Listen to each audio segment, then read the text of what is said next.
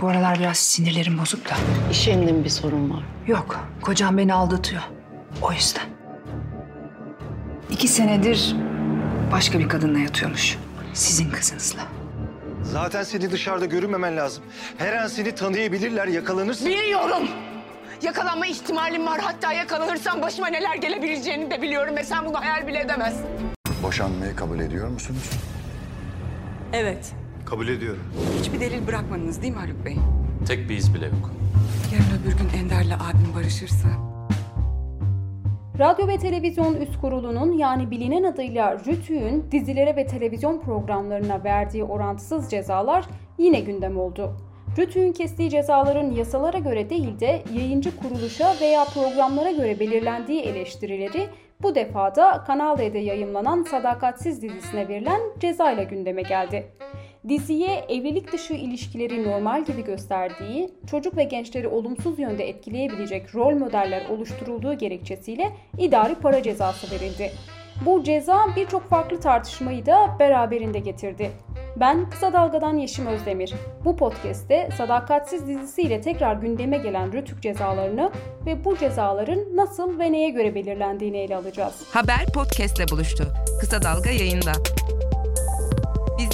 Kısa Dalga Net ve podcast platformlarından dinleyebilirsiniz.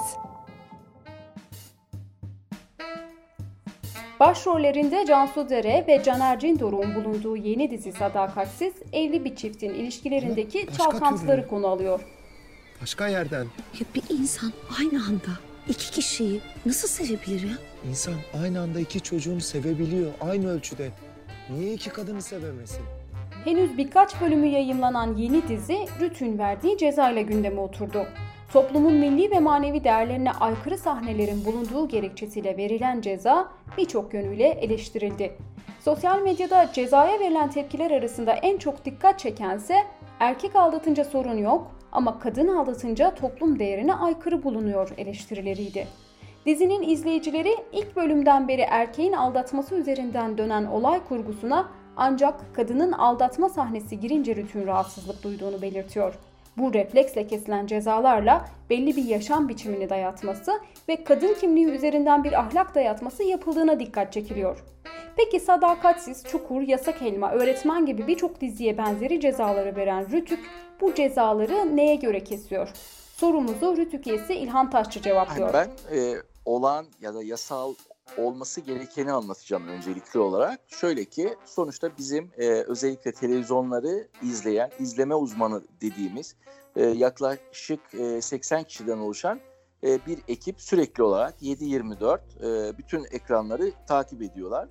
E, buradaki amaç şu, e, RTÜK'ün kendi özel yasasının da içerdiği e, yayın ilkelerine uygun yayıncılık yapılıyor mu, yapılmıyor mu? Uzmanlar bunu denetliyor aslında ve bu denetimleri sonucunda e, eğer e, yasaya aykırı, yayın ilkelerine aykırı bir tutum e, sergileyen bir yayıncı söz konusuysa bir program olabilir bu, bir film olabilir, televizyon dizisi olabilir.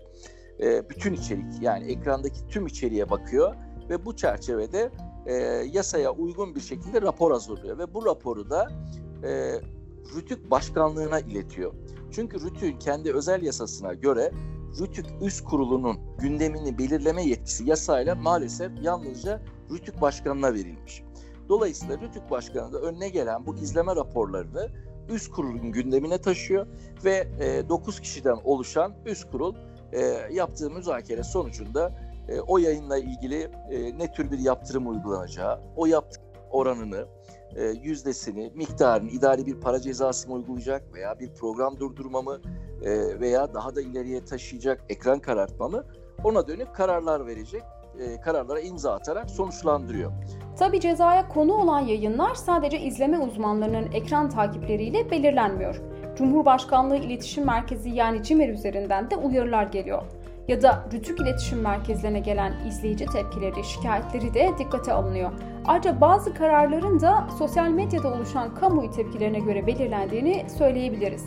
Prosedürde bir yayının yayın ilkelerine aykırı olup olmadığı belirlenirken özne yani yayını yapan kişi veya kişiler ya da kanal görmezden gelinerek inceleme yapılması beklenir. Peki ama uygulamada da bu böyle mi?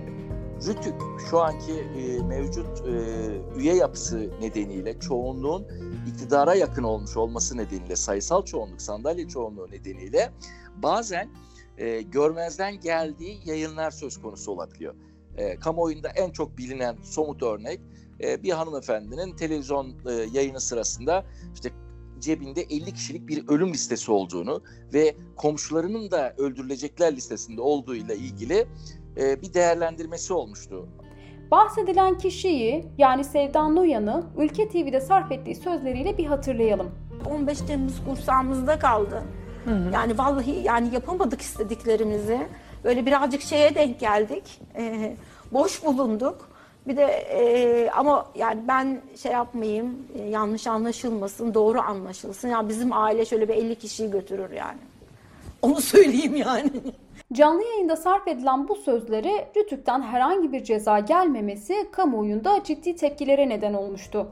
Gelen tepkilere Rütük Başkanı Ebu Bekir Şahin'in cevabı ise darbe sevicileri sevindirecek bir karar almayız şeklinde olmuştu. Dönelim İlhan Taşçı'nın değerlendirmesine.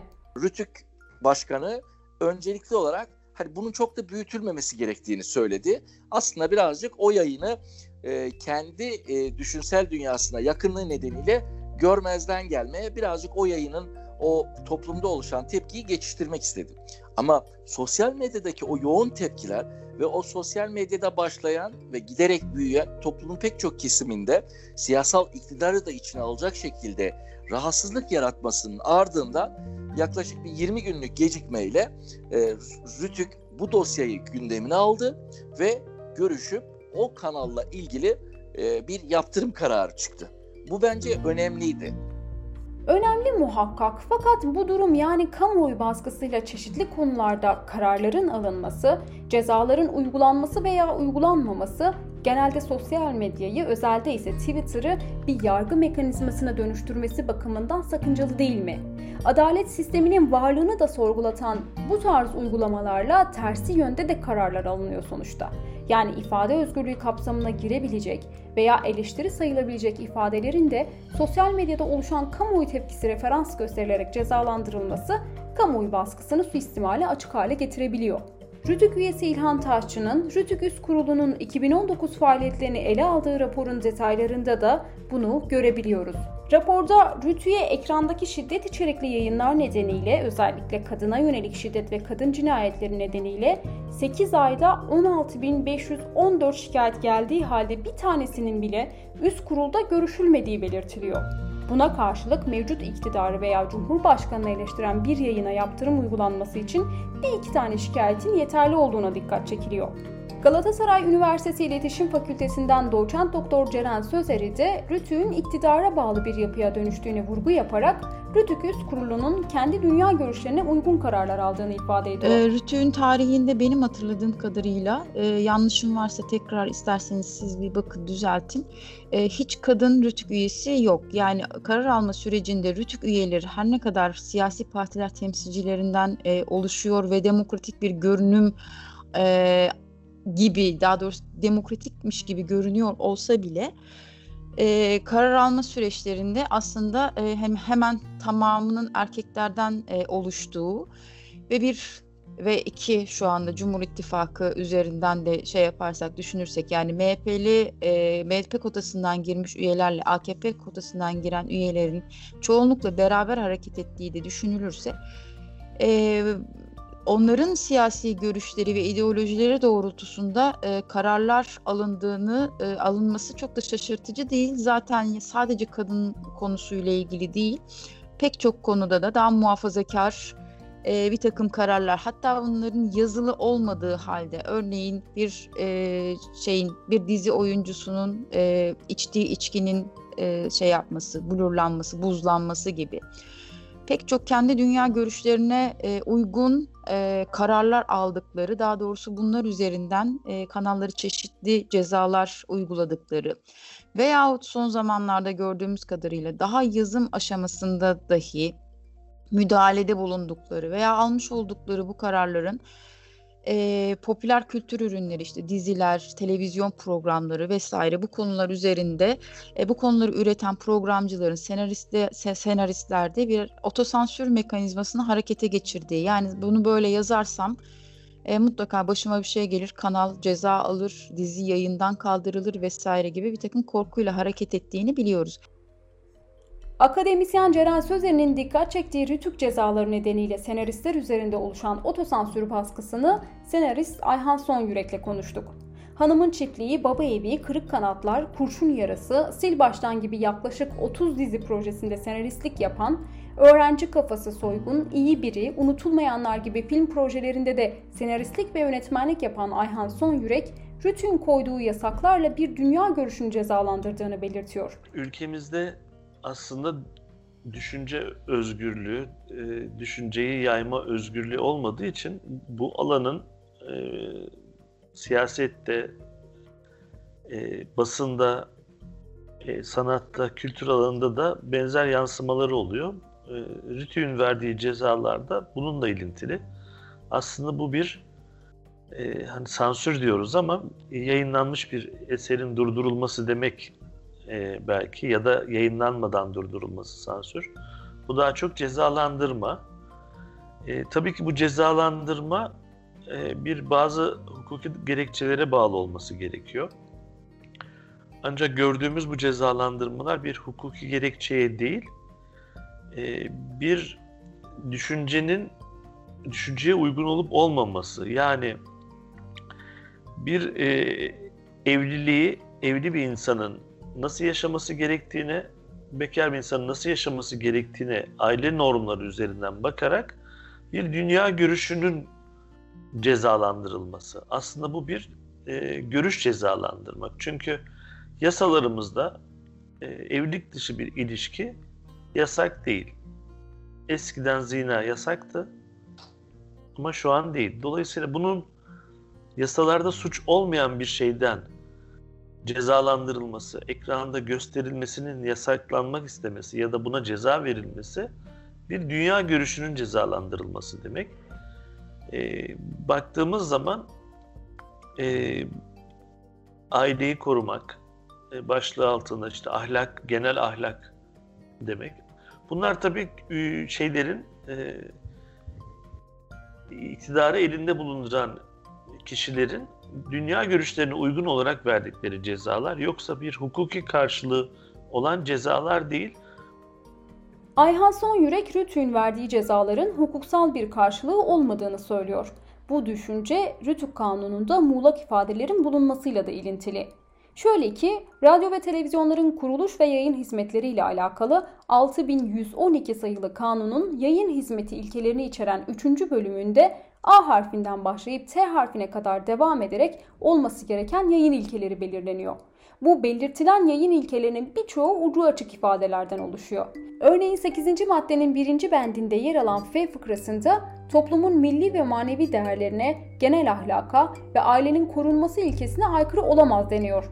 Bu madde dizilere ve televizyon programlarına verilen cezalarda en çok gerekçe gösterilen maddelerden biri. Rütük üyesi İlhan Taşçı, Rütük'ün siyasi tutumuna göre karar vermesi sebebiyle farklı yayınlara aynı madde gerekçe gösterilerek verilen cezalarda tutarsızlıkların olduğuna dikkat çekiyor. Ee, tabii şöyle bir durum var. Bir şeyin yasaya uygun olması başka bir şeydir, hukuki olması bambaşka bir şeydir. Sonuçta şu anki Rütük yasası e, maddeleri ola, e, alabildiğine e, subjektif ifadeler, ucu açık ifadelerle dolu. Dolayısıyla objektif, net e, bazı e, kavramlar olmadığı için e, çoğunluk nereye doğru çekiştirmek istiyorsa oraya çekiştirebiliyor. Örneğin milli ve manevi değerlere aykırılık mesela.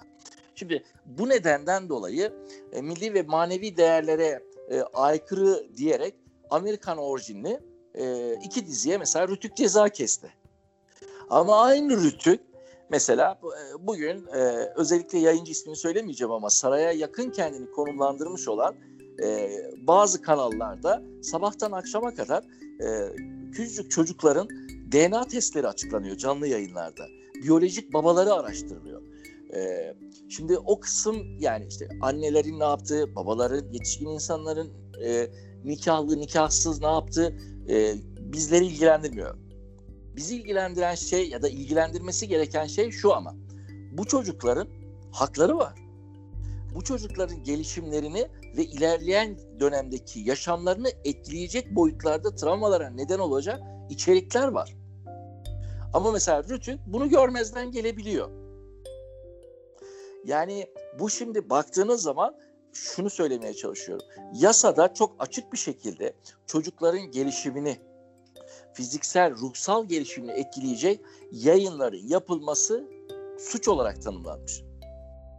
Şimdi dolayısıyla bunu e, maalesef Rütük kendine göre e, değerlendiriyor. Kendisinden kasıt nedir burada? Siyasi tutumuna göre, yaklaşımına göre bir tavır alıyor. Rütük yasasında 8. maddenin 2. ve 3. bendi bu konuyla alakalı kuralları içeriyor. Belirtilen yayın ilkeleri referans alınarak iki farklı kanalda benzeri içerikler yayınlandığı halde birine ceza verilirken diğerine ceza verilmeye biliniyor. İlhan Taşçı bu tutarsızlıkları ortadan kaldırmak ve belirli bir ideolojiye hizmet etmeden kararların alınabilmesi için Rütük yasasının düzenlenmesi gerektiğini söylüyor. Biraz önce ifade ettiğim gibi subjektif kavramlar nedeniyle genel ahlaka uygun ola, olmak zorundadır mesela yayın ilkelerine baktığınızda bir yayın genel ahlak. Şimdi genel ahlak kime göre? Nerede? Hangi toplum için söylüyoruz? Veya toplumun hangi kesimi için söylüyoruz? Yani bunların hepsi kocaman soru işaretleri ve maalesef e, aslında Rütük yasasının topyekun bir elden geçirilmesi gerekiyor. Bu anlamda daha objektif kavramlar ve ölçütler konulmalı. Ama daha büyük olarak fotoğrafa baktığınızda şu anki siyasi iktidar e, toplumsal olarak Türkiye'de ne yapmak istiyorsa Rütük de ekranda onu yapmak istiyor. Kendilerinin e, içinde yer almayı e, planladığı, düşündüğü veya aldığı e, siyasal, e, düşünsel ve dinsel bir motifi e, gömleğini e, deyim yerindeyse e, televizyonlara giydirmeye çalışıyor Rütük şu anda. Hayata kulak ver. Kulağını sokağa aç. Haberi duy. Haber podcastle buluştu. Kısa Dalga Podcast. Medya ekonomisi, medya politikaları, medya etiği, ayrımcılık ve nefret söylemi konuları üzerinde çalışmalar yürüten akademisyen Ceren Sözeri de Rütük yasasındaki maddelerin istenildiği gibi eğilip bükülebilecek muğlak ifadelerle dolu olduğunu belirtiyor. E, şöyle yasal e, kılıfa oturtulabilir. E, Radyo Televizyon Kanunu 6112 sayılı kanunun e, 8. maddesi yayın içeriklerini düzenliyor ve yani herhangi bir şeyi o yayın içeriğine sokabilirsiniz. Yani televizyonda bir dizi karakterinin içki içmesinin işte alkolü özendirmek e, yani içki içmesi yasaktır diye bir kural yoktur. Fakat siz bunu genel ahlak, ailevi değerlerin korunması vesaire gibi son derece muğlak ifadeler içeren o 8. maddedeki içeriği düzenleyen e, bütün o bentlerden herhangi birisinin içerisine sokabilirsiniz. Zaten 2011 yılında bu kanun hazırlanırken e, o zaman biz Rütük üyeleriyle görüşmüştük. Bir e, rapor hazırlıyorduk bir medya politikalarına dair. O zaman bunu da açık açık söylemişlerdi. Yani herhangi bir konuda rahat ellerinin rahat da şey yapabilmesi için, olabilmesi için e, o içeriğe dair e, maddeler bu kadar ayrıntılı bir şekilde düzenlendi. Fakat tabii bu mu, o kadar muğlak ifadeler ki bunu her şeye e, kullanabilirsiniz. İstediğiniz gibi eğip bükebilirsiniz. Yasal kılıfa uydurulan bu cezalarla aslında bir korku iklimi oluşturuluyor ve bu korku ikliminde içerik üreten senaryo yazarları kendilerini sınırlayarak otosansür uygulamak zorunda kalıyorlar. Peki bu cezaların, uyarıların yarattığı sansür ve otosansür gölgesinde senaristler nasıl yazıyorlar? En çok hangi konularda otosansür uygulamak zorunda kalıyorlar? Senarist ve yönetmen Ayhan Sonyürek şöyle cevaplıyor. E, doğal olarak e, daraltılmış bir alanda e, mücadele etmek zorundasınız, yazmak zorundasınız. E, sınırlar var. E, argo kullanmak, e, ahlaken yargılanabilecek davranışları oraya koyamamak, e, işte eşcinseller ya da evli bir kadının aşık olmasıyla ilgili hikayeler. Bunları koymakta artık senaristler çok zorlanıyor ama bunlar çok uzun yıllar öncesinde geçirilmiş sorunlardı. Türkiye'de e, Aşkı Memnu diye bir dizi seyredildi. Evli bir kadının aşk hikayesiydi. Bu dizi TRT döneminde çok uzun yıllar önce siyah beyaz dönemde biz bunu televizyonlardan izledik. Bizim aslında bunlar uzun yıllar önce geçtiğimiz evrelerdi. Sorunu olmayan konulardı. Sorun yeni yeni oluyor aslında bunlar. Bir dizayn çalışması ama dediğim gibi beyhude sonu e, hüsrana bitecek bir çalışma. Ayhan Son Yürek aynı zamanda senaryo ve diyalog yazarı sinema eseri sahipleri meslek birliğinin yönetim kurulu başkanı. Kısaca senarist bir olarak bilinen senaryo yazarları meslek birliği geçtiğimiz aylarda sansüre karşı bir bildiri yayımladı. Senaryo yazarları ve destekçilerinden yüzlerce kişinin imzaladığı bu bildiriye Senarist Bir'in sayfasından ulaşabilirsiniz. Şimdi senarist ve yönetmen Ayhan Son Yüreğe dönelim. Bu imza kampanyasının nasıl başladığını anlatsın. Birkaç gün süren bir imza kampanyasıydı. Ee, Netflix'te yayınlanan bir dizide dizinin içeriğine müdahale edip bunun senaristler tarafından geri adım atılması, yapım tarafından geri adım atılması ve yeniden düzenlenmiş olması, sonradan başka anlaşmazlıklarla vazgeçilmesi. Bu bilgilerden sonra biz e, ülkemizde sansürün olmadığını, yasalarımızda sansürün olmadığını anlattık. Çünkü eskiden e, sinema filmi için siz senaryonuzu yazardınız, sansür kuruluna gönderirdiniz. Sansür kurulu senaryo reddederdi ya da düzeltilmesi gereken yerleri işaret ederdi. Onu düzeltip verirdiniz, onayladıktan sonra film çekilebilirdi. Bu sansür demekti. Ama şu an biz bir sansüre uğramadan eserlerimizi yazıyoruz, çekiyoruz, gösteriyoruz. Daha sonra hukuka uygun değilse cezasını görüyoruz. Ama burada bir e, sansür kurulu olmadığı halde bir sansür kurulu gibi davranan Rütük vardı. Rütük bir eserin önceden görüşerek, önceden bir e, baskı sopasını kullanarak içeriğini değiştirdi. Aslında bu yasalarımızda suç. Çünkü sansür yok. E, Rütük e, sorumluları bu anlamda anayasal suç işliyorlar. Çünkü e, bir eserin, bir yayının, bir düşüncenin önden kontrolü yasalarımızda yok. Aslında yapılmak istenen bir korku iklimi yaratıp bu korku ikliminde insanların geri durmasını yani biz o imza kampanyasını yaptık ve e, sektörün büyük bileşenlerinin büyük bir kısmının imzasını aldık, tepki gösterdik. Ama sonuç şu oldu. Netflix'te artık eşcinsel bir ilişkinin anlatıldığı hikaye olamaz diye kafamıza kazıldı. Ve bu, bu bize otosansür olarak geri döndü. Selçuk Üniversitesi İletişim Fakültesi öğretim üyesi Hülya Öztekin, neoliberal toplumlarda düzenleyici devlet anlayışı ve görsel işitsel iletişim alanında bağımsız düzenleyici üst kurullar, Rütük örneği makalesinde bağımsız düzenleyici bir üst kurul olarak Rütük'ün görevlerinden bazılarını şöyle sıralıyor.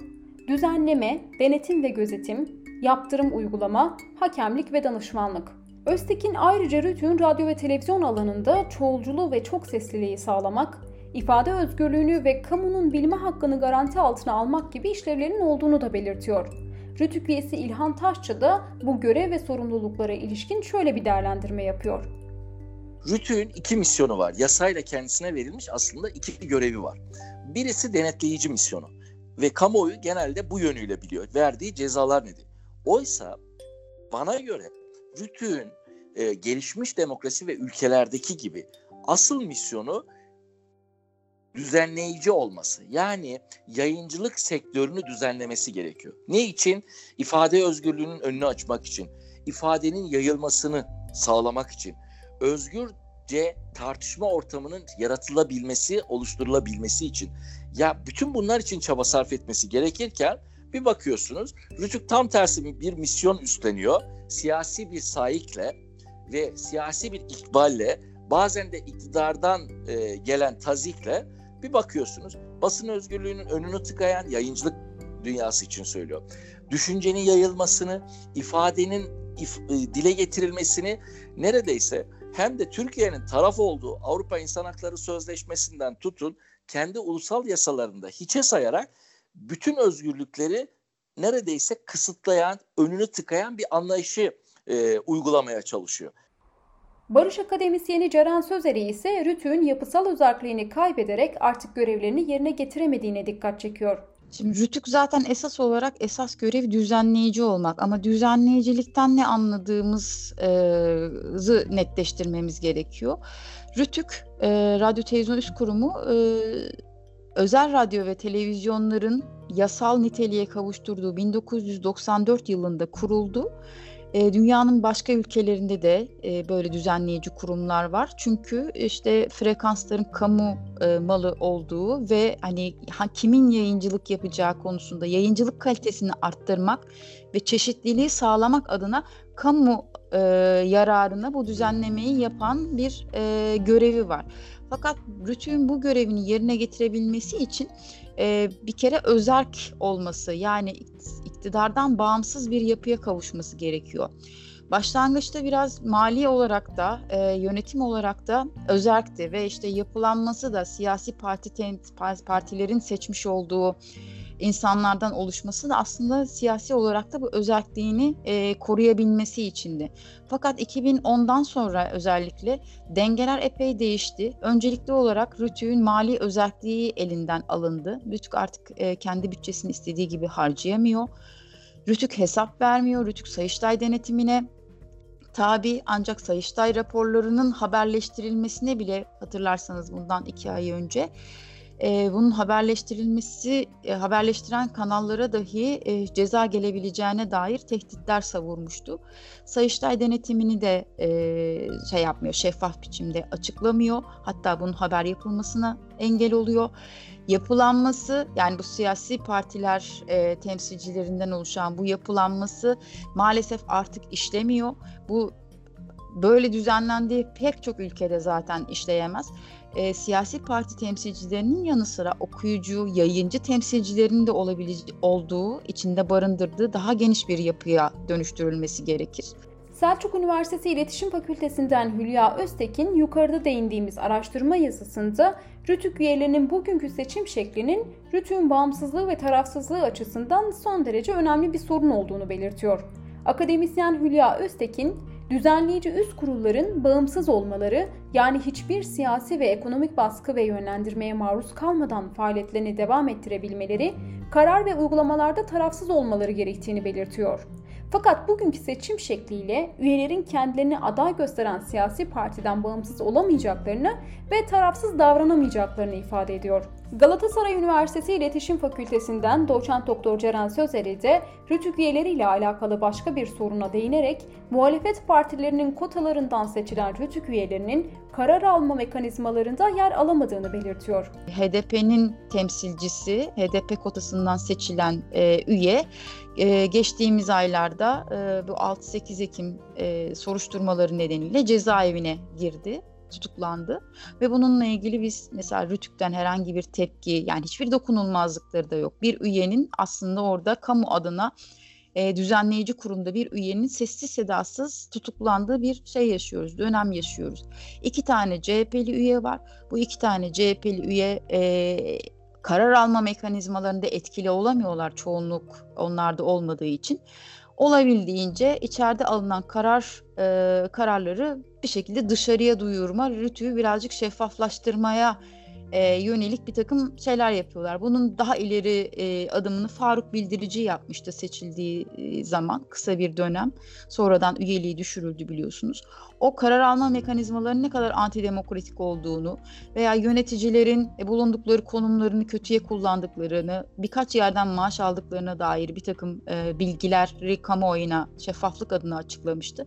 Fakat bunun bedeli e, üyeliğinin düşürülmesi oldu ve siyasi partiler de açıkçası yani kendi siyasi parti yani o kotadan seçildiği siyasi partide CHP'de bu konuda kendisine bu benim görüşüm, e, şahsi görüşüm. Çok da fazla destek olmadı. Onun ötesinde seçilmiş olan yöneticiler ki mesela Ebu Bekir Şahin şu anda Rütük Başkanı olan daha seçilir seçilmez e, Cumhurbaşkanı'nı tebrik şey yaparak, teşekkür ederek bulunduğu pozisyonda e, kendisine bağlılığını e, açıklamıştı.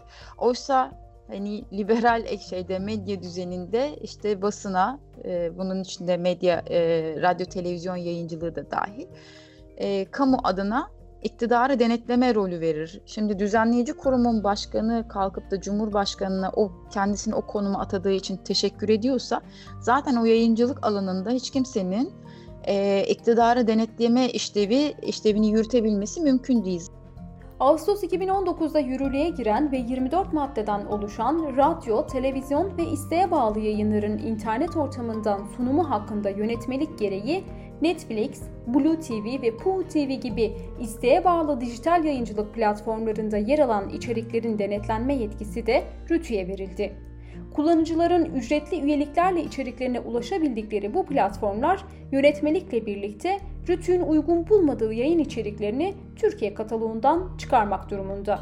Nitekim RTÜK tarafından bu yönde müdahaleler de gecikmedi. Türkiye kataloglarında bulunan bu içeriklere yapılan müdahaleyi RTÜK üyesi İlhan Taşçı şöyle değerlendiriyor. Şimdi ikiye ayırmak gerekiyor yayınları. Bir, 18 artı 18 üstü ve artı 18'in altı. 18 altı. Neden? Yetişkin bir bireyin neyi izleyeceğini, neleri izleyemeyeceğine sadece bir kişi karar verir. O da kişinin kendisi. Bunu bir kamu otoritesi olarak RTÜK'ün hayır bu senin izlemene uygun değildir denilmesi kadar e, yanlış e, ve bir o kadar da e, absürt bir durum olamaz. Çünkü yetişkin birisinin ne izleyeceğini kamu niye karışsın? Devletin nesine? İsteyen istediğini izler. Hele hele isteğe bağlı yayınlar açısından baktığınızda yani işte sizin ifade ettiğiniz Netflix. Sonuçta e, insanlar oraya abone oluyorlar, üyelik yapıyorlar, bir ücret karşılığı ve oradaki o kataloğun içerisinde, o platformun kataloğunda, film kataloğunda, yapım kataloğunda nelerin olduğunu ve neler almak istediğini bilerek üye oluyor insanlar buraya zaten. Son olarak RTÜK'ün kadına yönelik şiddet veya toplumsal cinsiyet eşitliği konularında nasıl bir tutum sergilediğine değinelim. 6112 sayılı RTÜK yasasının yayın hizmeti ilkelerinin belirtildiği 3. bölümde bir yayının toplumsal cinsiyet eşitliğine ters düşen, kadınlara yönelik baskıları teşvik eden ve kadını istismar eden programları içermemesi gerektiği belirtiliyor. Peki RTÜK bu konularda nasıl kararlar alıyor ya da almıyor? Sorumuzu akademisyen Ceren Sözeri yanıtlıyor. İktidar partisinin ve onu destekleyen MHP'nin bir e, kadın politikası, daha doğrusu kadını aile içerisine hapseden bir ideolojik bakış açısının olduğunu, bir bakışının olduğunu biliyoruz. Dolayısıyla daha geçen senelerde olduğu gibi e, kadınların kadınlara şiddet uygulanan işte ne bileyim tacize tecavüze e, tecavüz görüntülerinin olduğu diziler reyting getirdiği gerekçesiyle e, şey yapılırken herhangi bir cezaya herhangi bir yaptırıma şey yapmazken maruz kalmazken işte Sadakatsiz diye bir dizi e, şey yapıp çevrilip e, orada işte kadın aldattığı takdirde e, işte bunun aile değerlerine aykırı olduğu gerekçesiyle bir şey yapılabiliyor, ceza verilebiliyor. Kadının toplumsal cinsiyet rolleri bugünkü televizyonda yansıtılan toplumsal cinsiyet rolleri şeyle e, iktidar partisinin ve onun ortağının onu destekleyen e, MHP'nin e, ideolojisiyle birebir paralellik gösteriyor. Haber podcastle buluştu. Kısa Dalga yayında. Bizi Kısa Dalga Net ve podcast platformlarından dinleyebilirsiniz.